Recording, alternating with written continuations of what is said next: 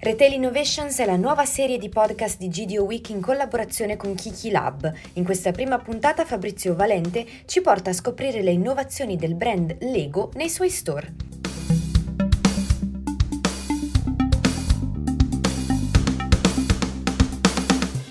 Oggi parliamo di Lego, che è un brand che è veramente nel cuore di tantissime persone e di, e di tutte le generazioni, perché è nato ormai novanta anni fa in Danimarca ed è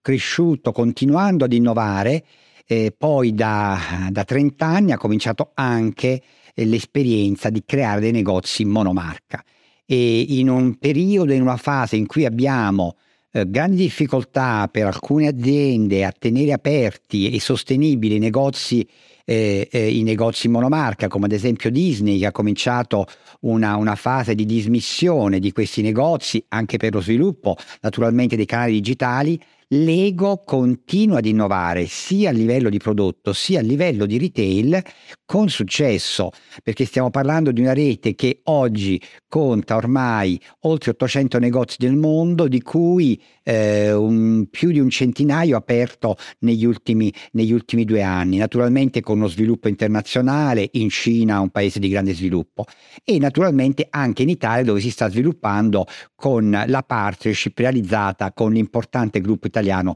Percassi. Quali sono le chiavi di Lego per essere riuscito a coniugare un, un'attività e un tipo di gioco così tradizionale con le forti spinte della modernizzazione? Beh, certamente il fatto di aver introdotto e sviluppato in maniera intelligente anche innovazioni digitali e tecnologiche, sempre però senza tradire l'aspetto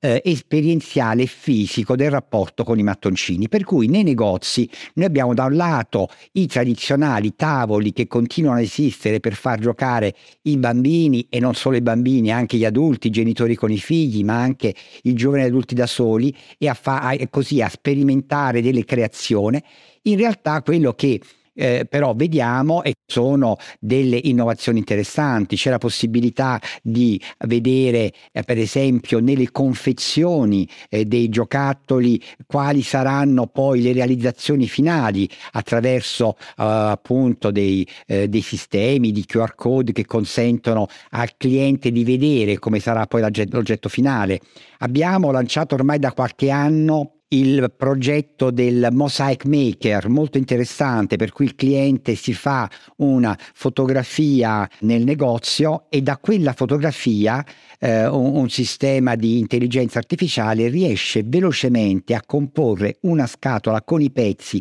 che composti potranno far realizzare il ritratto della persona eh, fotografata. Eh, abbiamo anche il grandissimo successo delle cosiddette minifigures, che sono questi piccoli eh, pupazzetti di Lego fatti di pochi pezzi che però sono componibili, quindi ciascuno può andare a scegliere eh, la testa, il copricapo, il tronco, le gambe che vuole e crearsi la sua confezione, addirittura con la possibilità di personalizzarlo online eh, e quindi poi di avere veramente una minifigure a, a dei costi molto accessibili, che perché partiamo al di sotto dei dieci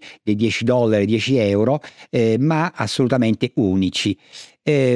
e, e tutto questo si sta sviluppando sempre di più a livello eh, anche di retail, con i nuovi flagship che a partire dal eh, duemilaventuno sono stati lanciati, il primo di tutti a New York e adesso progressivamente tutte le piazze eh, più importanti. È interessante che comunque in questi flagship il punto di ingresso non è tanto la tecnologia, ma ancora una volta la grande eh, possibilità con i piccoli mattoncini di creare delle figure molto grandi. E qui c'è anche un'altra chiave interessante eh, di, ehm, eh, di Lego: in ciascuna delle diverse città eh, l'ingresso viene fatto dedicando eh, alle costruzioni dei, degli oggetti o delle architetture simbolo di quella città, di quel paese, per cui eh, a, a New York è l'Empire State Building fatto di Lego, eh, abbiamo in Spagna la Sagrada Famiglia, eh, eccetera. Tutto questo eh, è anche molto in tendenza con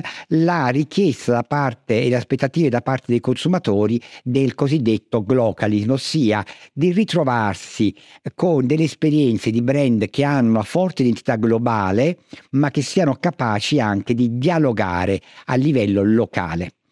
Quindi una, una capacità eh, veramente forte di continuare ad innovarsi. Tra l'altro Lego eh, ha creato anche dei, dei, dei percorsi di formazione esperienziale per i manager aziendali basati sul Lego, quindi la capacità anche di ampliare il business inventandosi nuove, eh, nuove linee e continuando a, eh, a coinvolgere in maniera intergenerazionale Eh, varie fasce eh, di, eh, di consumatori, di clienti.